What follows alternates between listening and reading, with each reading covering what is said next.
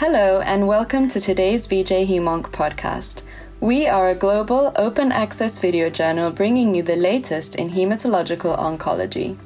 In today's podcast, you will hear from experts Gareth Morgan, Rafael Fonseca, Leif Bergsagel, and Keith Stewart, who share some highlights from day two of the Myeloma 2022 meeting held in Scottsdale, Arizona. The experts discuss several fascinating topics, including the biology behind the use of BCL2 inhibitors, T cell exhaustion and its role in resistance to immunotherapies, and more. So we're at uh, Myeloma 2022 uh, in Scottsdale, Arizona. Um, my name's Gareth Morgan. I'm joined by three of my colleagues. Rafael Fonseca from the Mayo Clinic in Arizona. Leif Bergsagel from the Mayo Clinic in Arizona. And I'm Keith Stewart from Princess Margaret Cancer Centre in Toronto. It's been uh, a great two days of science and interaction, and uh, today we're just going to wrap up um, the meeting and discuss some of the highlights of this morning. So, Rafael, um, what, what, was the highlight for you? Boy, there's so much to talk about, but I have a special place in my heart for venetoclax. And Larry Boise did a fantastic presentation, as always, regarding the biology behind how we should think about BCL2 inhibitors, in particular, the selection of patients, the prediction of those that might be more likely to respond versus not, but really a very deep understanding of the molecular mechanisms regarding the, the, you know, the efficacy of this drug. So I hope to see a lot more like that, analogs, and also at some point, interestingly, he said, I won't talk about MCL1 because it's just been a path of frustration. Mm-hmm. So, but we couldn't hope for something like an MCL1 equivalent to what we have for venetoclax. So do you think we can predict sensitivity to venetoclax in the laboratory now? I think to a large degree. I think you, if you take a very pragmatic approach, I would still say 1114. You could expand that by lymphoid morphology, maybe cyclin D1 expression, but we need to get to the point that we're, we're more precise than that. So you need that you know last 15 20% of patients dr gupta had the paper on flow cytometry. I think there's some of the functional work that mm-hmm. could be done as well too. But for our audience if they're clinicians just 1114 always think that venetoclax is an important tool yeah and it gives you options in uh, some of the earlier stages of disease and amyloid as, as well. I of think. course, there's nothing more rewarding than seeing a second opinion mm-hmm. in someone who you find in the record at 1114. Mm-hmm. I've actually used it now frontline in one patient who, mm-hmm. not quite frontline, but the patient was given a couple of cycles for primary plasma cell leukemia. Total failure of therapy, sent to us. So we actually used mm-hmm. combinatorial strategy, but we added venetoclax, and the patient is in a stringent CR.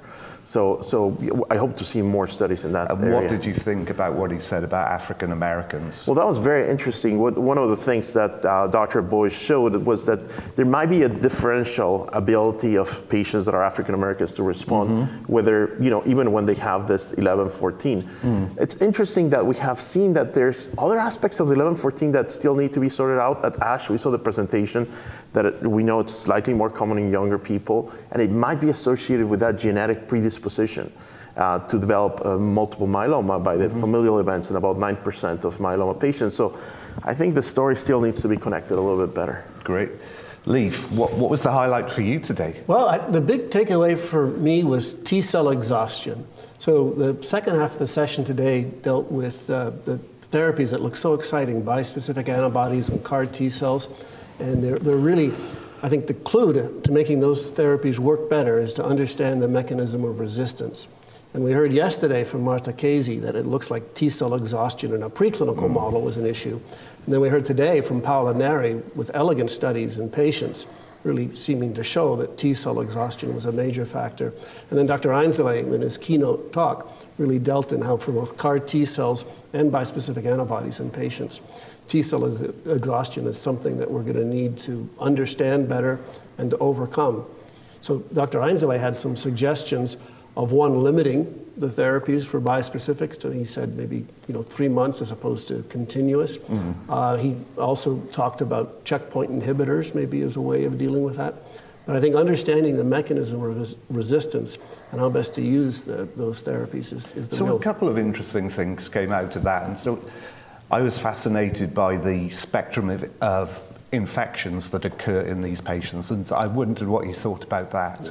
Well, I, you know, I had never really thought about what's the difference between CAR T cells and bispecific antibodies. And then Dr. Einsele sort of explained it to me really nicely. With CAR T cells, you're exhausting all your T cells, whereas with sorry, sorry, with bispecific antibodies, you're exhausting all your CAR T hmm. cells, whereas with CAR T cells, you're just exhausting the one CAR T cell. So if you exhaust all your CAR T cells, it appears that you get a, a profound T cell immunosuppression, which is very different than what you're seeing with CAR T cells. So, what was the highlight for you? Uh, you know, just to come back to some things we haven't talked about already, I think that um, the protein degrading drugs are, uh, have huge promise, and, and, Dr. Kumar discussed those. We haven't seen any clinical results yet in myeloma, and we're, we're anxiously awaiting those, but the preclinical data looks uh, very impressive. Um, I think there were some important questions addressed about how much can one push Ikaros degradation as the mechanism of action versus um, other maybe bystander pathways. And then again, I think to re-emphasize what we've said, the world continues to be just transforming in front of our eyes with uh, immunotherapies, T cell engagers, CAR T, and the, the focus now is clearly turning from they're absolutely decimate myeloma on day one, uh, but how do you sustain that over time? And there were a lot of different strategies talked about that potentially uh, could make the initial you know, blast uh, better. They could be upregulation of the, the target with gamma secretase inhibitors, and there could be mechanisms to overcome T cell exhaustion by. So you've presented some stuff about targeted therapies and uh, targeting protein tyrosine kinases. So, and we heard from uh, Robert Orlowski about targeting RAS. So he he actually came over a little negative about targeting RAS. What do you think about targeted therapy now in, in light of this amazing results with the immunotherapy? Well, targeting specific kinases where there's a kinase mutation is not proven to be a very successful strategy, I think, because of clonal escape. And I always think back to, um, uh, I think it was actually Larry Boise that first did the yin and yang curve. Mm-hmm. Of, yeah. and, and the drugs that work in myeloma tend to target broad mechanisms of survival for plasma cells as opposed to specific targeted kinases. So proteasome inhibition, mm. uh, being, you know, cereblon degradation, Today I mentioned another possible pathway, which is a tar- targeting the lysozyme as another mm. you know, sort of broadly acting plasma cell survival strategy. So my, my guess is for now the very patient-specific mutation targeting isn't going to get us where we need to go to. Uh, mm-hmm. But um, I think we continue to look at things that keep plasma cells generically alive, whether it's NF-kappa B or whatever, that's where we'll have most success. So I heard uh, kind of terrific messages about understanding disease biology, targeting disease biology, targeting the immune system. And so, what I'd like to get a comment from each of you is around how do you think we're going to go forward in the next couple of years to improve patient outcomes? What do you think is really going to make a difference? I think I would say that A, we've learned that combinations are the way to go, and that's going to be true for targeted therapies. I think the overlap that you have by the various mechanisms of potential escape or clonal heterogeneity could be covered in a larger fraction of patients if we do that. But also, very early introduction of the best therapies is going to be critical. So, the designs that we saw, for instance, from the EMN, where they're going to use bispecifics, you know, post transplant, we're seeing CAR T cells up front I think lining up all those players is going to be you know, critical for our success. And I've always believed, I'm being quite open about this, I do think myeloma is curable, only a small fraction, but it's curable.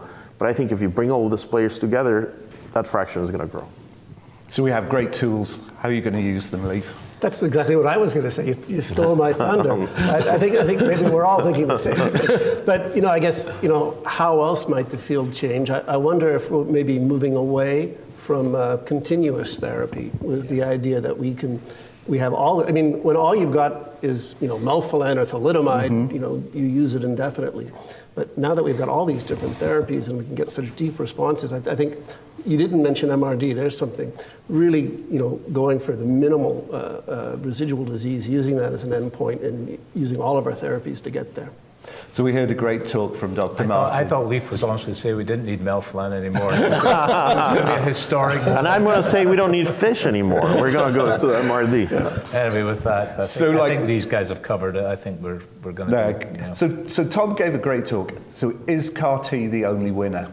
That's, that's what he was implying the great uh, multi-log reduction in disease burden. There's absolutely no doubt that, that CAR T therapy is the best thing we've seen ever in our lifetimes in terms of controlling myeloma in the acute setting. I think we need longer follow-up. We need to manage toxicity better. We need to figure out to get it into more patients um, with the manufacturing delays. But uh, as far as I can see right now, I'm kind of on Tom's side. There's nothing being quite as powerful as CAR T therapy, particularly with the, the sort of bivalent uh, CAR Ts. Okay, so so thank you And I think, guys. it, I think it will replace transplant if you want to. Get So autologous, the, the days of autologous stem cell transplant are definitely limited, I, I believe. Yep. So thank you guys. It's been a great meeting. Um, it's never a great time to be a patient, but I think there's more hope for cure at the end of this meeting after seeing these new, new tools that we have. And I think I'm very excited about the way forward and getting more people into deep, deep responses and keeping people in those responses permanently. So thank you guys, and uh, thanks for your great answers to the questions. It's, Thank you. It's been, Thank a, you. it's been another fabulous meeting, and we hope to see any of you in the audience who are interested. We'll be back uh, in Madrid next year, 2023. Great. Thanks so much. Thank you so much for listening to today's podcast. We hope you enjoyed. Be sure to follow us on Twitter at VJ Hemonc and subscribe to VJ Hemonc podcasts on Spotify, Apple, and Podbean. Until next time.